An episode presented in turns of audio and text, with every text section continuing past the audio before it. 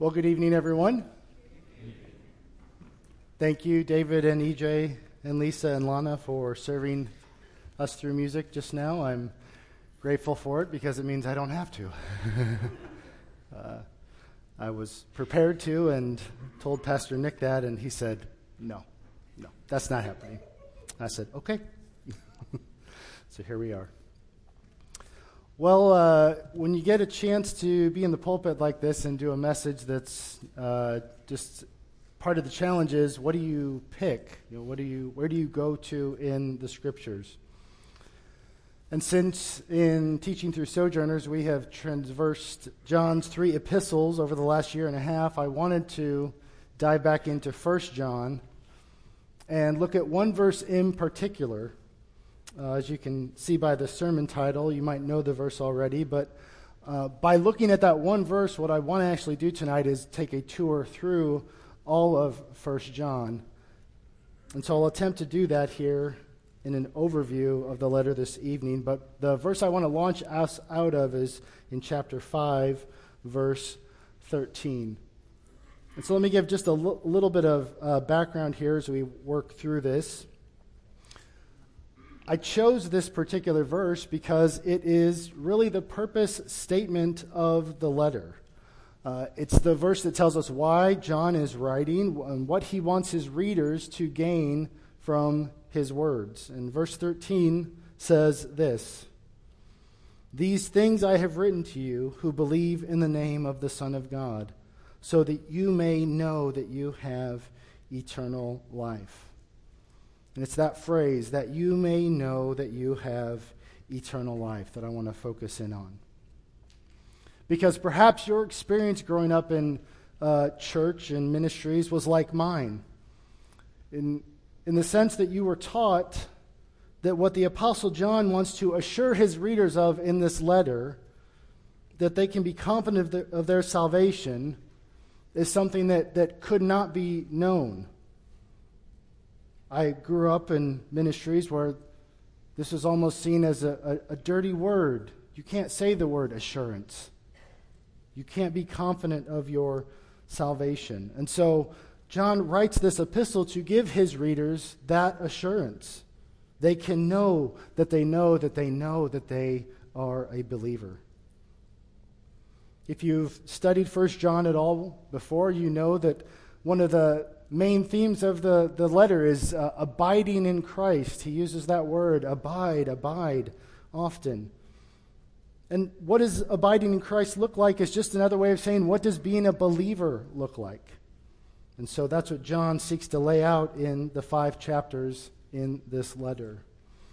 And so, as we work through this epistle, what I want to do is I want, I want to point out four evidences of saving faith. And as I do that, I want you to have confidence in God's word. I want you to be able to take it, hold it up, look at your life, use it as a mirror, use it as the perfect standard to see am I abiding in Christ? Am I walking in faith? And I want to do that, I want to say that up front clearly because one day you are going to stand before God and you are going to give an account for your life. And he's going to ask you, What did you do with my son? What did you do with my word? He will ask you, Did you abide in Christ? Did you trust in him for salvation? Did you live a life after his?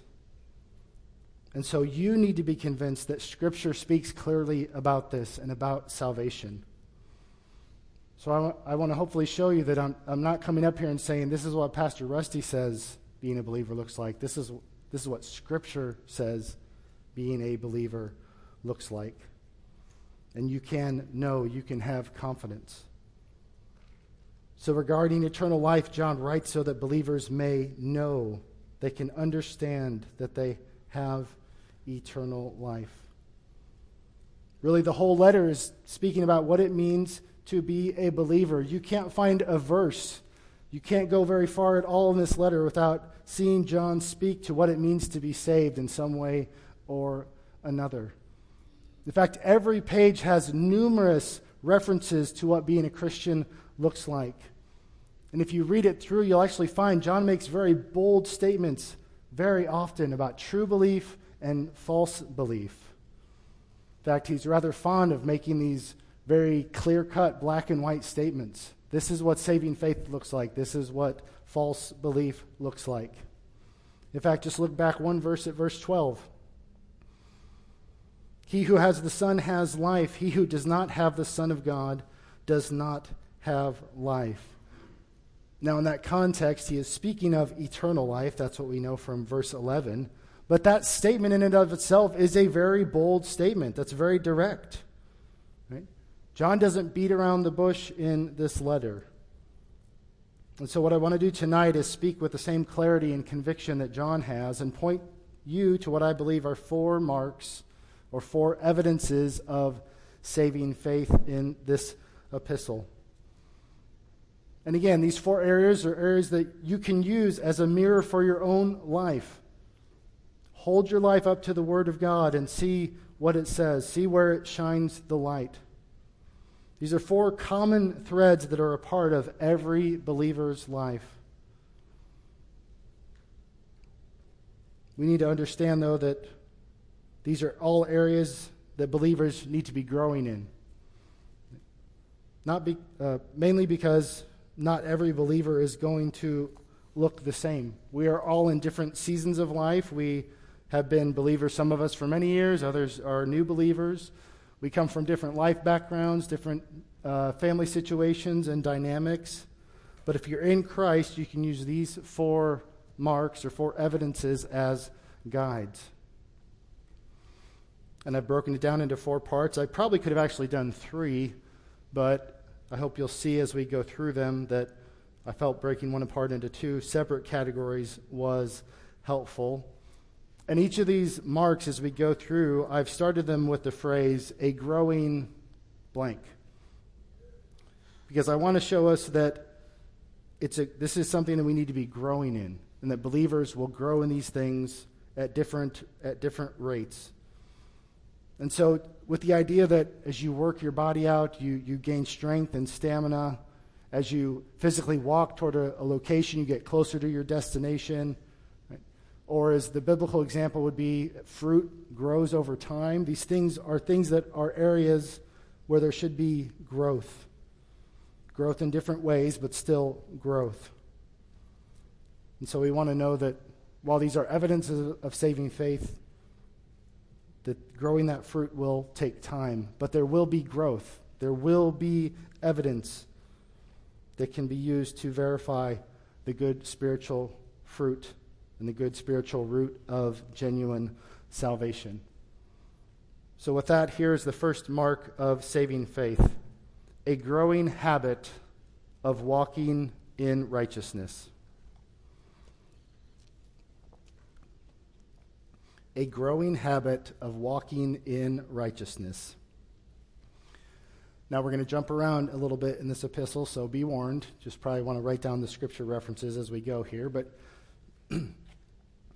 John starts out in chapter 1, verse 5, saying that the message that he is bringing to them, the, the message of the gospel, can be boiled down into this God is light, and in him is no darkness at all. What he means by that as a believer is to be one who is living in the light. The basic distinction of the message makes sense to our ears. We are, we are called to be living in the light. That, that means something for us. It means we are to walk in righteousness. Our lives should be affected by this. This is not something, though, that is heard in a lot of churches today. In sub churches, the very idea that your faith should have an impact on the life you live outside of the church walls is just something that is not ever talked about. The, the weight or the commands of Scripture are never pressed upon the believer. You have your Sunday faith, and then you have your Sunday afternoon and the rest of the week, where you look no different from an unbeliever. But what John is getting at here in verse 5 and other verses is that there is a distinction in how God wants you to live. God is in the light. You are then to be in the light. You're to be distinct from how everyone else in the world lives. In verse 6, he talks about those who are walking in darkness. And you'll know if you've looked at this letter that when he uses this term walking, he's talking about how you live your life. So you're to walk in righteousness. This means your life is to be different. There is to be something different about how a believer lives. You are to look different from the unbelieving world around you. Well, what are, what are some of those differences? Well, walking in righteousness means obedience to God. At its most basic level, it means I live like Christ. Where I see Christ go, I go. If he turns right, I go right. What I see Christ avoid, I also avoid. Walking in righteousness also means this that when I do sin, I'm quick to confess. Chapter 1, verse 9. I confess my sin, and I know that He forgives that sin and cleanses me from all unrighteousness. The believer also knows, as John says in chapter 2, that when they do sin, verses 1 and 2, they, they turn to Christ and they are forgiven. But then in that forgiveness, you strive to walk in holiness. You strive to walk in obedience to God's commands. So, walking in righteousness looks like this. As I come under the authority of God's word, as I've confronted uh, about uh, an attitude, a sinful attitude, a sinful practice in my life, as God's word shines a light into that area, I'm now faced with the choice.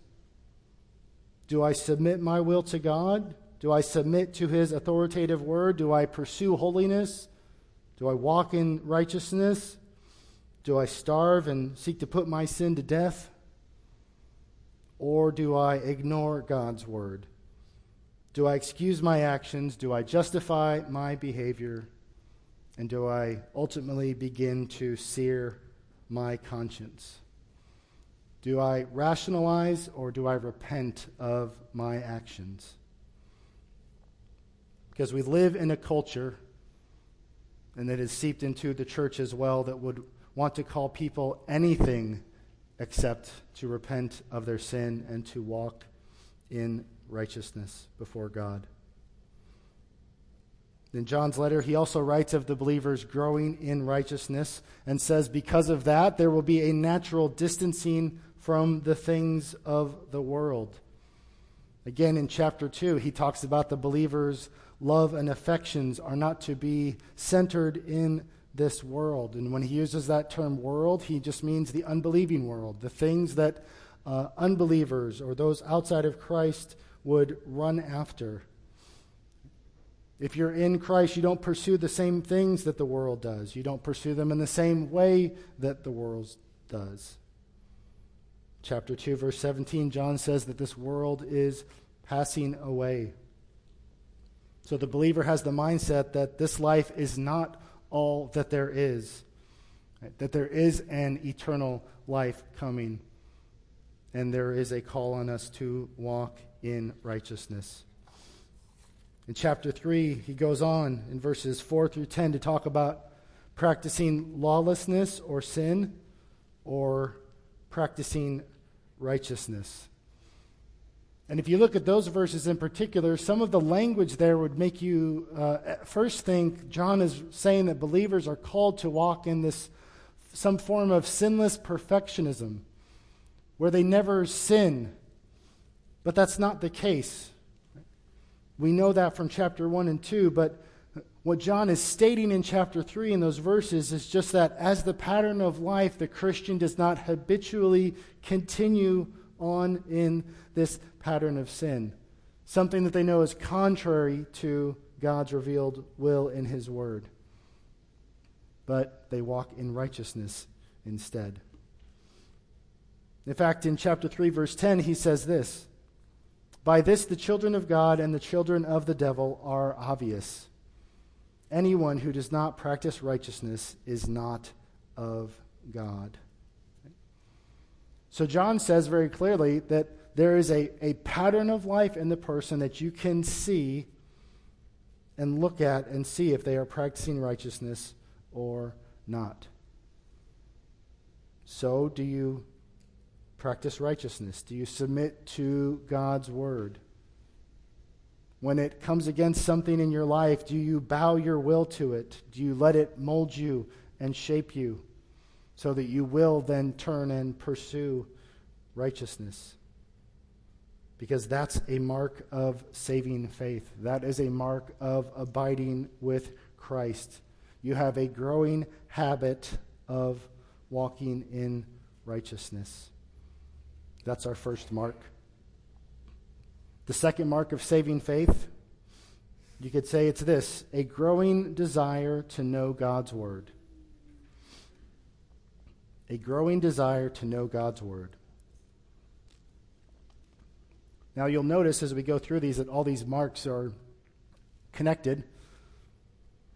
But the first two marks here are especially connected because to walk in righteousness, you have to know what God has said. And to know what God has said, you have to know His Word and then strive to obey it. So in chapter 2, verse 14, he calls young, young men there and he says, Let what you heard from the beginning abide in you. This idea of God's Word dwelling in you, it takes up residence in your life. Let the gospel message of salvation by faith in Christ abide in you, and then seek to walk, to live your life in that message. So you could, you could summarize the first mark of saving faith here as obedience. I walk in righteousness, I abide in Christ. You could summarize this second mark in one word as knowledge, a growing and a deepening knowledge of God. And while the, the letter doesn't actually use that phrase, know God's word, it does often speak of things that are similar to that, like keeping God's commandments. To keep them, you have to know them, which requires you to take in God's word. Some verses that speak of this. Chapter 2, verse 3 speaks of knowing God if we obey his commandments. In chapter 2, verse 7, he writes of a new yet an old commandment. The commandment there is to love, right? implying that this is something that should already be known because it has been revealed in Scripture. In chapter 3, verses 22 through 24, John writes about keeping God's commandments, doing what pleases God, and how doing that and being obedient shows that we abide in God and God abides in us. So, knowing God's word or keeping his commandments uh, comes, comes in different forms for us. It's more than just uh, Bible reading. We should, we should be reading through our Bibles regularly. There's great things about Bible reading plans that help you uh, keep focused and keep on track. Make sure you can make your way through Leviticus and not get caught.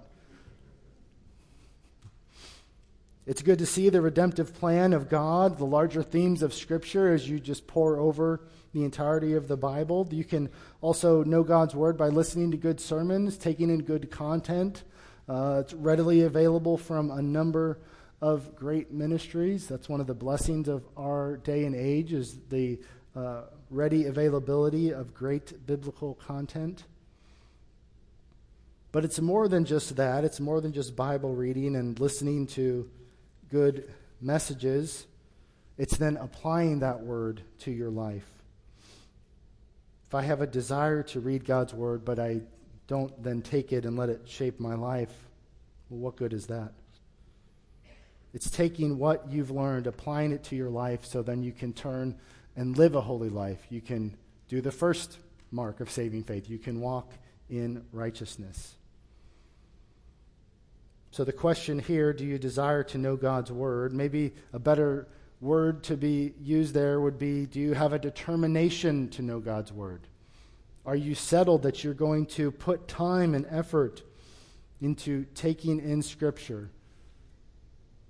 I don't mean desire here in the sense of you get an emotional high when you read Scripture, but are you, are you determined to say, I'm going to spend time every day in God's Word, studying learning about what he has said.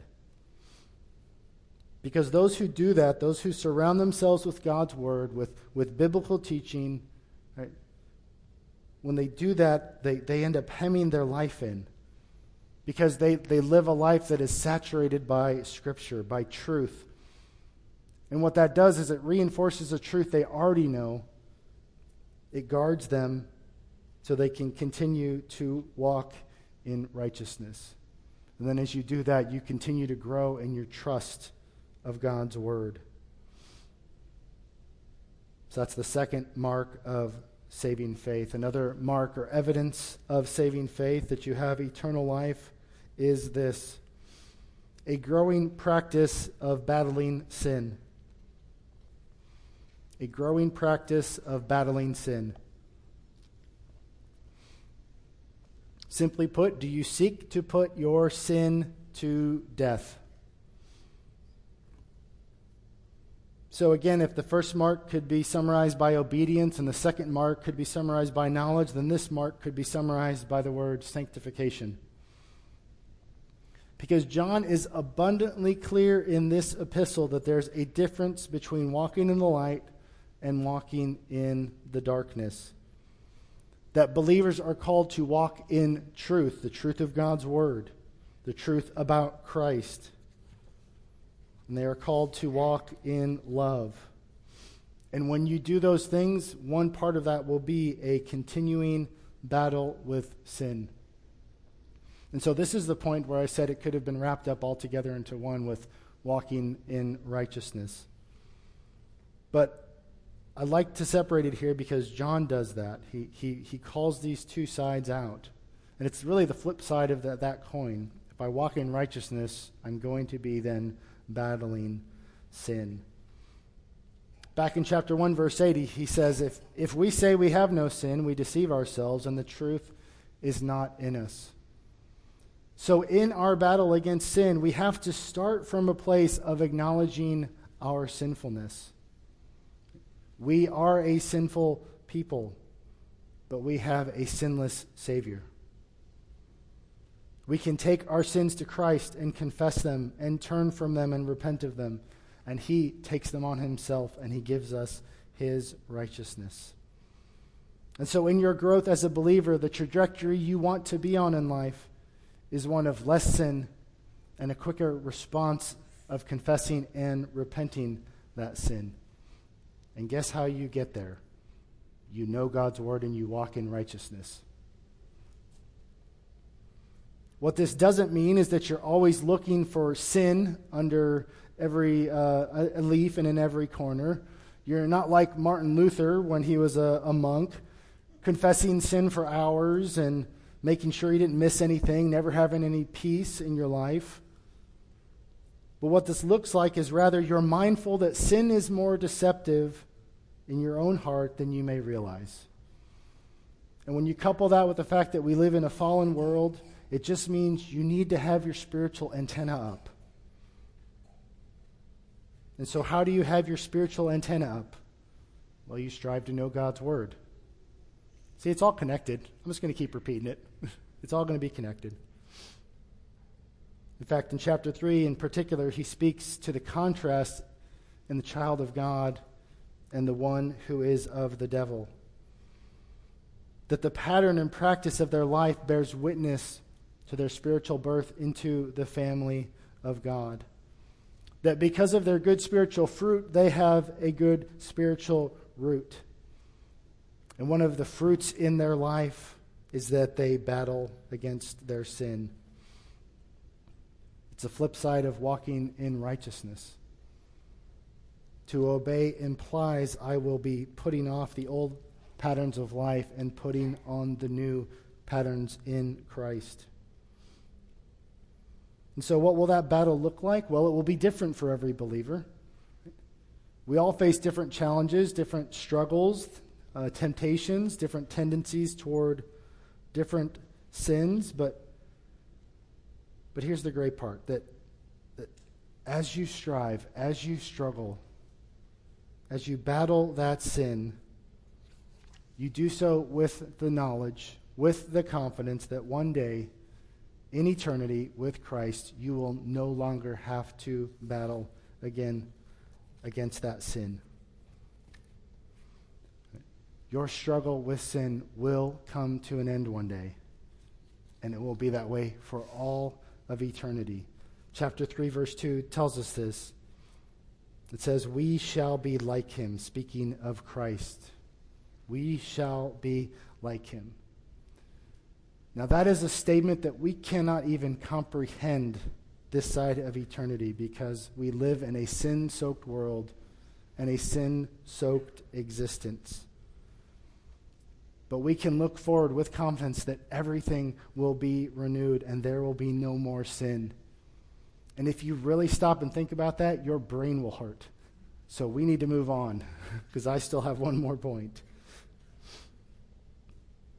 But I just want to say this in your battle with sin, this means there will be a distinction with you from the world, from, from the ways of the world, the desires of the world what the world runs after, what it places its value in. So, in your battle against sin, you can ask yourself Am I open to correction? When the plain teaching of Scripture uh, shines the light on my life and I see an area of, of weakness or an area of growth or an area of outright sin, do I have the 2 Corinthians 7 worldly sorrow? Do I have sorrow that doesn't battle my sin? Sorrow that just feels bad I got caught? Or do I have godly sorrow, which then leads to repentance, which leads to my determination now I'm going to fight my sin? Do I turn from my sin or do I excuse it? We have a growing desire to battle against sin, a growing desire to know God's word, a growing desire to walk in righteousness. And then the fourth mark is a growing love of God's people. A growing love of God's people. With, with this, this little caveat, specifically shown in fellowship and service to one another specifically shown in fellowship and service to one another. You see, in 1 John, one of the themes in this letter is John contrasting true believers versus false believers or false teachers. He warns against them. He says they're there. He says they're coming. And then he gives one of the clearest statements about how you can identify these false believers in chapter 2, verses 18 through 19 in that section, he's talking about these false believers. He calls them antichrist, just saying that they are against Christ in the basic sense. And he says this they went out from us because they were not of us. So he calls out those who are hating other believers, or hating believers rather, specifically by the fact that they break fellowship and they abandon the corporate body. Those that do that have a love for the world.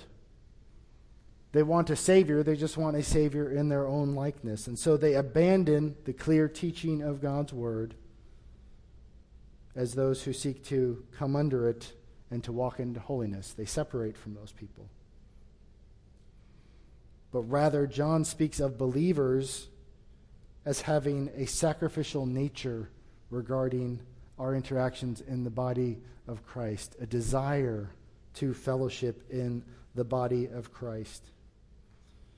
In fact, in chapter 3, verses 16 and 18, John says that fellowship with other believers isn't just a mark of saving faith, but, but, but it goes a step further. It's loving others sacrificially expressed in that particular fellowship. It's not just that I come together in a building, in a place with people on a regular basis, but that I serve others in that fellowship. I love others in that fellowship. I, have come here. I have specific gifts that are to be used to edify the body. I've been equipped by God with those gifts, and so I, I need to use those gifts first to build up the body of believers, to, to show love and to serve others. Now, when you have that mindset, when you, when you come together with that attitude, is it no wonder that believers want to fellowship together? that we have to sometimes push you out the door at night, start shutting off the lights to get you guys to get the hint. Move on out.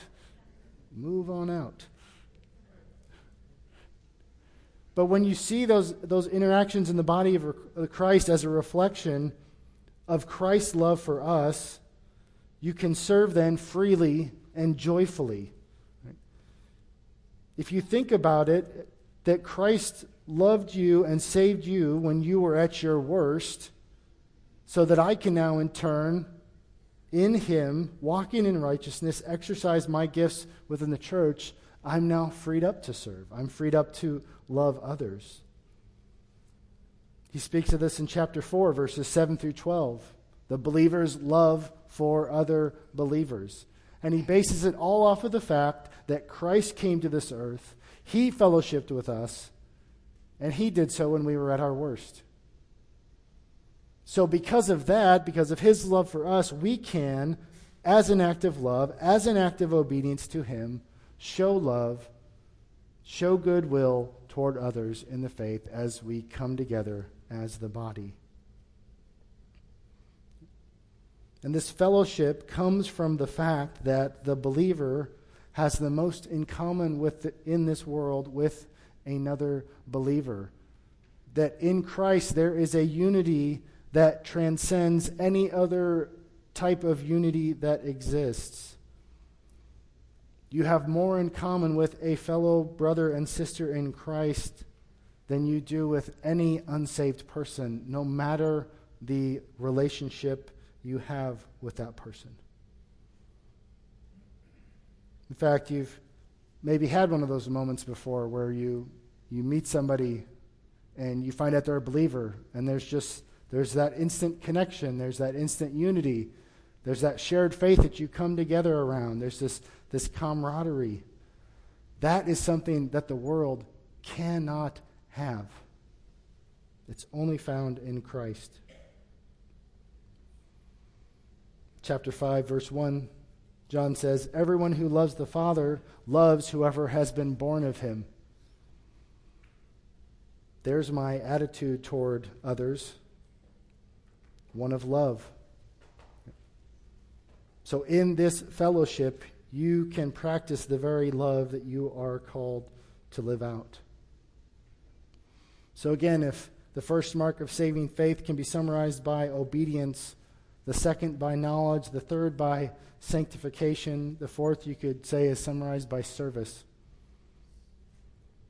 A service that involves life on life, growing communion together, fellowshipping as we do what in the body? As we walk in righteousness, as we trust in God's word and grow in the knowledge of Him, and as we seek to come together and battle our sin. So, the diagnostic question for this point would be this Do I desire to be around the body of Christ? Do I see times of fellowship as times to serve and to show love to those around me? Or do I begrudgingly come together because I, am seeking to check off a box? I want to keep up appearances so you'll see me serve in different areas. So, all this is to really synthesize chapter 5, verse 13, when John said, I write these things to his audience so that they can know they have eternal life. Four marks of saving faith. So, what are, what are we to do with a message like this? What do we walk away with? Where's a couple concluding thoughts?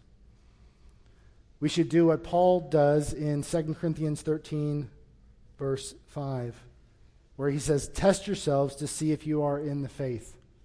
Examine yourselves. That is the call of the Christian. We are called to, to be vigilant. We are called to self examination. We are not called to passivity, but to diligence, to perseverance in the faith. Which leads into my second thought that there is no cruise control in the life of faith. No one gets to coast in this life, in their spiritual life. Children don't get to rest on the faith of their parents. Parents don't get to uh, go on cruise control after so many years in the Christian life. Because this world that we live in is not neutral, and no one drifts toward godliness. We have to be diligent, we have to be faithful. And then finally, this. Just look again at verse 13. John's very clear who he's writing to. Eternal life is only found in the Son of God, in Jesus Christ. I write to you who what? Who believe in the name of the Son of God. The path to the Father has to go through Christ. There's no other way. So he wants those who are believing in Christ to have this assurance of faith because they have eternal life, because they're trusting in Christ for the forgiveness of their sins. And they know that because they're walking in righteousness, they're striving to know God's word, they're fellowshipping with one another, and they're battling their sin. So he says, These things I have written to you who believe in the name of the Son of God, so that you may know that you have eternal life. You can know that you have eternal life. Let's pray together.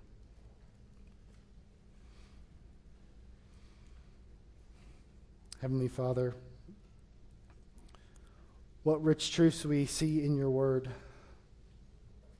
Lord, that your word is the perfect mirror that shines into our lives. It shines the light of the gospel. It exposes our, our weakness. It encourages us when we're faithful and challenges us to continue to strive and to grow in the faith.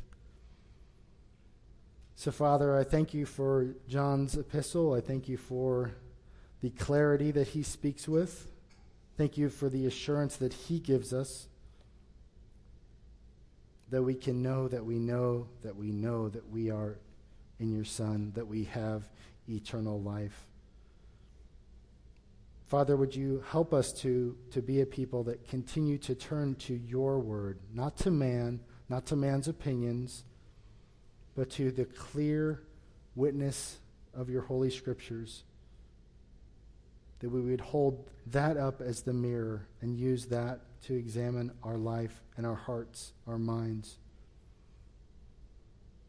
That when we do that, we know that you will do a work in us. You will, you will shine the light on our sin. You will help us to serve one another. You will help us to battle that sin. Help us to walk uprightly Father, I thank you for the fellowship of believers, the, the, the service that we can live in to one another, the love that we can walk in toward one another, and the grace that you extend in that, and that we seek to, to help one another grow to be more like Christ. So, Father, would you use this to encourage those and to convict those but Lord, in all things, would you draw us all closer to yourself and to a knowledge of your Son, that we would walk more like him each day. We thank you again for the, the truth of your word. In Christ's name we pray. Amen.